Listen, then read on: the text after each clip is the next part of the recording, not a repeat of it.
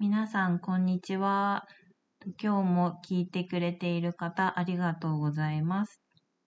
と本日は、先日体験してきた、和尚のダイナミック瞑想というものについてシェアしていきたいなと思います。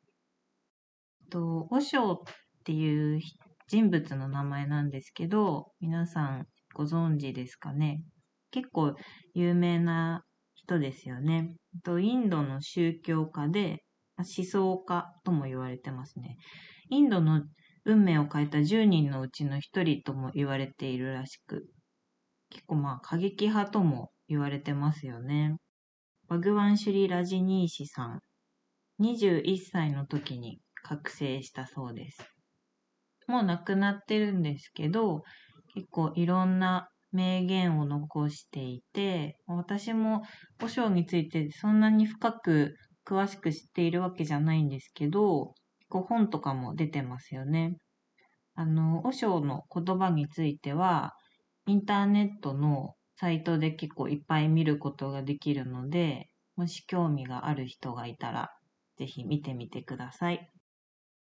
えっと、私がこの和尚を知ったきっかけは、この和尚の言葉とか、禅の教えをベースに作られた和尚の禅タロットっていうカードがあるんですよね。で、えっと、数年前に長野県の安曇野にあるシャンティクティっていうすごく素敵なパーマカルチャーを取り入れてる、まあ、宿があるんですけど、そこで、えっと、毎朝、朝カードリーディングの時間があるんですよね。宿泊したみんなで、あの、1枚ずつカードを引いていくんですけど、そこに置いてあったのが、和尚のこの全タロットカードって、結構あのー、まあ普通の占いっていうよりかは、なんかその時々に自分にすごく問いかけてくるようなメッセージ性を持ったカードで、私はそういうカードリーディング、その時が初めてだったので、結構印象的でした。なんか絵もね、なんか、ちょっと夢に出てきそうな感じの独特な絵で、解説も結構ユニークで、すごく印象に残ってるんですよね。で、この和尚のカード私持ってないんですけど、なんかアプリとかでも弾けるんですよね。で、例えば、今日1枚ネットで弾いてみようと思います。はい。1枚弾けました。まあちょっとネットなのでその時ランダムに表示されるっていう弾き方にはなっちゃうんですけど、今日出てきたのはアイスオレーション。このタロットの解説も結構いろんな方があの、解説の内容をネットに上げてくれていて、そのブックからそのままの言葉かどうかちょっとわかんないんですけど、アイソレーションと解説読んでみます。私たちは自分たちに入りすぎ、入り込みすぎるので惨めです。自分に入り込みすぎるとはどういうことか。そして自分に入り込みすぎると何が起こるか。存在すること、入り込むこと、こちどちらも自分であるが、両方同時にはできない。自分の中に入り込むことは、離れていることを意味し、分離しています。自分の中に入り込むことは、島になることを意味します。自分の中に入り込むことは、境界線を引くことを意味します。自分の中に入り込むことは、これは自分、これは自分ではないと区別することを意味します。自分と自分ではないという境界線の定義は、自分とは何かということ、自己分離すること。それはあなたを凍らせます。もはや流れません。流れていたら自己は存在しません。それゆえ人は氷のようになっています。彼らに温かさはなく、愛はない。愛は温かさであり、愛を恐れている。暖かさがあるなら彼らは解き始め、境界線は消えてしまいます。愛で境界線は消える。喜びでも境界線は消える。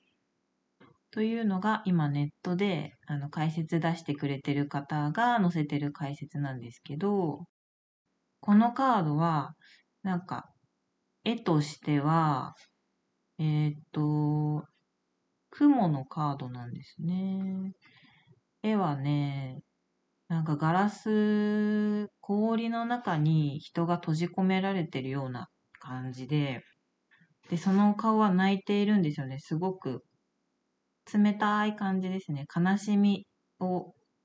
感じるカードですね。うーん。悲しみ。あ、今日、今日この話したい内容にも通ずるカードですね。そうそう、悲しみ。はい。で、えっと、今日メインで話したいこのダイナミック瞑想も、和尚が考案した瞑想なんですけど、これはあの、いわゆる座ってこう自分の中に静けさを持ってくる瞑想とは違くて、5つのステージからなるトータル1時間ぐらいの瞑想なんですよね。で、まあ、これも常に終始意識的自分の状態に気づいているっていう状態を保つんですけど、静かにして自分の例えば呼吸とかに集中するっていうよりかは、体をすごく動かして感情も爆発させて、でも、それに常に意識的でいるっていう瞑想なんですけど、これは結構グループとかでやるんですけど、まあ、他の人がどういう状態かっていうのをあまり気にしなくていいように目隠ししたりしながらやります。で私はこのダイナミック瞑想については、とそのシャンティクティに行った時にタロットからオショーっていう人を知っで、でそこに一緒に泊まっていた人から、その和尚の瞑想法とかについても、なんかちょこっと聞いたんですよね。えー、そんなのあるんだって思ってて、で、まあ、タイミングなんですけど、最近近場でこのダイナミック瞑想が体験できる機会があったので、ちょっと興味があるから行ってみました。で、これはその5つのステージからなる瞑想なんですよね。まず最初の第1ステージは、吐く息に集中する。だけどその吐く息、鼻から って吐くんですけど、この吐く息は常に違うリズムにする。火の呼吸みたいな っていう、こういう呼吸もあるし、ふーんっていう、ちょっとゆっくりめな時もあるし、すごい激しくっていうのを一つ一つ別々のリズム感で吐くっていう結構難しいんですよね、これ。で、まあポイントとしては体もこう一緒に動かしながら、とにかく吐くことだけに集中するっていうと10分ぐらい。それが第1ステージ。で、第2ステージは感情の爆発。これは一見すっごいクレイジーなんですけど、もうとにかく叫び、泣き、怒り、笑い、それをもう全身で爆発させるんですよね。表現する。もう声もお腹から出すような感じ。まあ普段なかなかしないですよね。で、これもまた10分ぐらい。とにかく自分の感情をもう爆発させる。そうそうそう。で、だんだん最初は、まあ、振りでもいいから笑ったり泣いたりする振りでもいいからやってみてくださいってファシリテートされるんですけど、だんだんだんだんそれがこう、本当に感情も乗せてこれるっていう感じですね。で、次の第3ステージは、とジャンプのステージなんですけど、このジャンプの仕方もちょっと独特で、普通にジャンプすると人間って、ま、えっ、ー、と、最後に多分つま先から蹴り上げて、またつま先から降りるのかな？でもこれを足の裏全体で着地するっていうジャンプの仕方をするんですよね。でその着地した時に、ふーって言って、のふーで、上からエネルギーを下ろして、で、その着地した時に、まあ、下からこう、性エネルギーみたいなこう突き上げて、それがこう、自分の体の中で、パンってこう、打ちつけるようなイメージって言ってましたね。でこれもまあ10分ぐらいやるので結構疲れるんですけど、疲れてもとにかく、あの、続ける。10分間。だんだんこう、ランナーズハイみたいな感覚にもなるんですけど、はい。で、この第3ステージが終わって、次の第4ステージは、ストップですね。これはもうどんな姿勢をとっていても止まる。鐘が鳴った瞬間に止まらなきゃいけなくて、もう鼻水が垂れようが、どこか痒かろうが、あの咳とかもせずに、ただ止まる。内側から起こることとか、荒い呼吸とか、それだけをただ観察するっていうステージです。で、最後の第5ステージは、体を自由に動かして踊るステージですね。体を揺らしたり、踊りたい人は踊ってもいいですよっていうステージです。でまあ、トータル1時間ぐらいの瞑想なんですけど、体験してみて初めてだったんですけど、とにかく 結構きつかったですね。あの、終わったら、結構ぐったりして、あの、床に倒れ込んだ感じですね。うんうん。なんか胃も痛くて、そう。で、やっぱ一番印象的だったのが、第2ステージの感情を爆発する時間。私、あんまり普段感情を、まあそんなに激しく出さないタイプで、特に怒りの感情っていうのはあんまり表すことがほとんどなくって、まあ、それも自分で我慢してるのか、怒りっていうものが起きないのか、ちょっとまだよくわかってないんですけど、だからこのステージも、なんかできるのかなーって最初説明を聞いた時に思ってたんですよね。で、まあ、いざその実際にやってみて、まあ最初、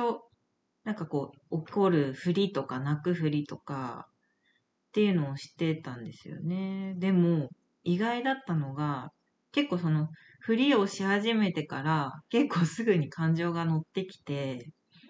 で、なんとなく、もしかして怒りが出てくるかもなっていうのを思ってたんですけど、実際やってみたら私怒りよりも悲しみが出てきて、結構すぐに泣いたんですよね。もう子供みたいに泣いた。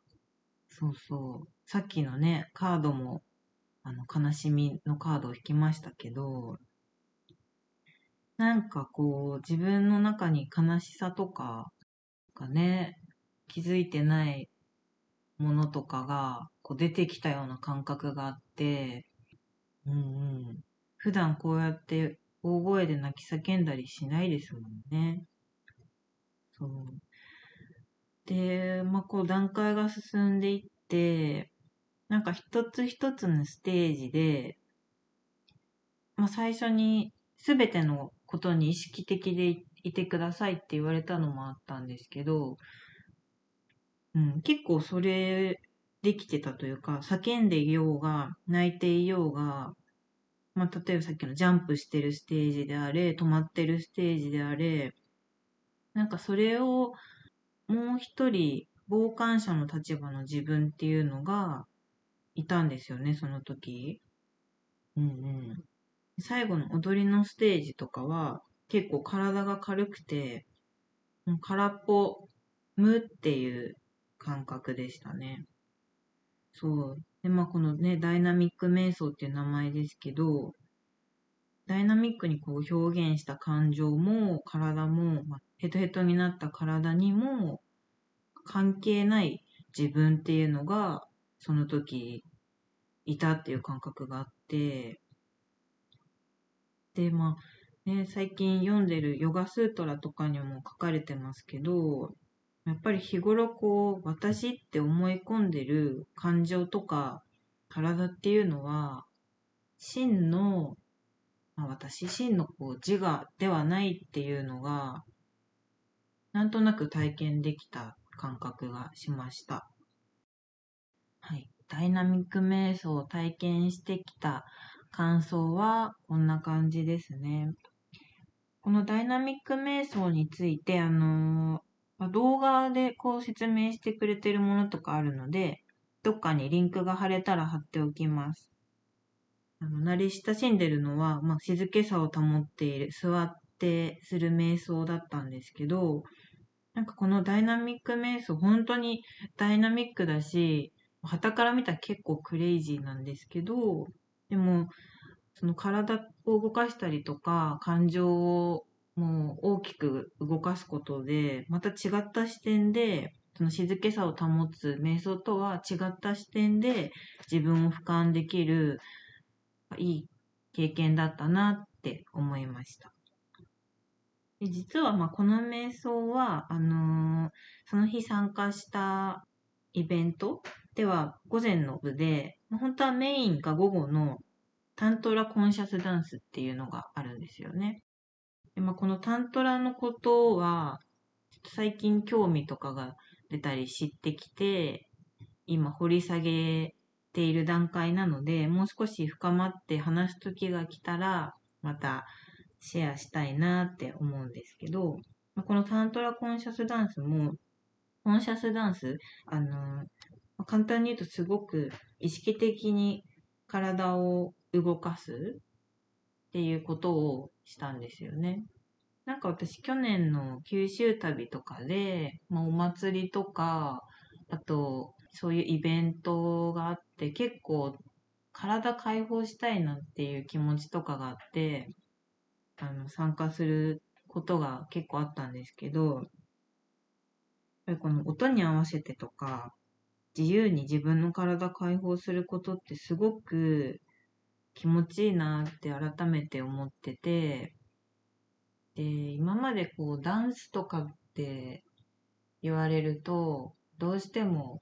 私もバレエとかダンスやってた経験があるんですけど、なんか上手くないとできないというか、まあ、練習して発表してみたいな、そういう感じでやってたので、なんかそもそものそのダンスとか踊りって、ただただ自分が心地いいように体を動かすっていうことだと思うんですけど、なんかちょっとそことは違う意識でずっと踊りっていうものを考えてたんですよね。でもこれ、なんかその概念がすごい最近外れてきて、あもっともっと体を動かしたいし、音に合わせて踊ってる時、ほんと気持ちいいし、ね、たま、ちょっとこう、トランス状態じゃないですけど、ね、なんか何かとの一体感とか、で、やっぱりこの体があることへの喜びとかも感じるなと思って、楽しいなって思います。なんかこういうの、私、同世代とか、結構こういうイベント参加すると、割と、まあ、最年少ぐらいだったりするんですよね。だから、同世代とか友達とかとみんなでやったら楽しそうだなって最近思ったりしてます。はい、今日はお尚のダイナミック瞑想についてお話ししました。もしこれを聞いて何か興味とかが出た方がいたら、ぜひタイミングがある時に一度体験してみてください。やっぱり聞くのと体験するのとでは大きく違うと思うので、よかったらやってみてください。またこんな感じで、なんか日々自分が経験したこととか、体験したこととか、結構私も好奇心旺盛で、いろんなことに あの、参加したりね、してるので、またこういうことをシェアしていけたらいいなと思います。と、今日も聞いてくれた方、本当にありがとうございます。また次もぜひ聞きに来てくれたら嬉しいです。ありがとうございました。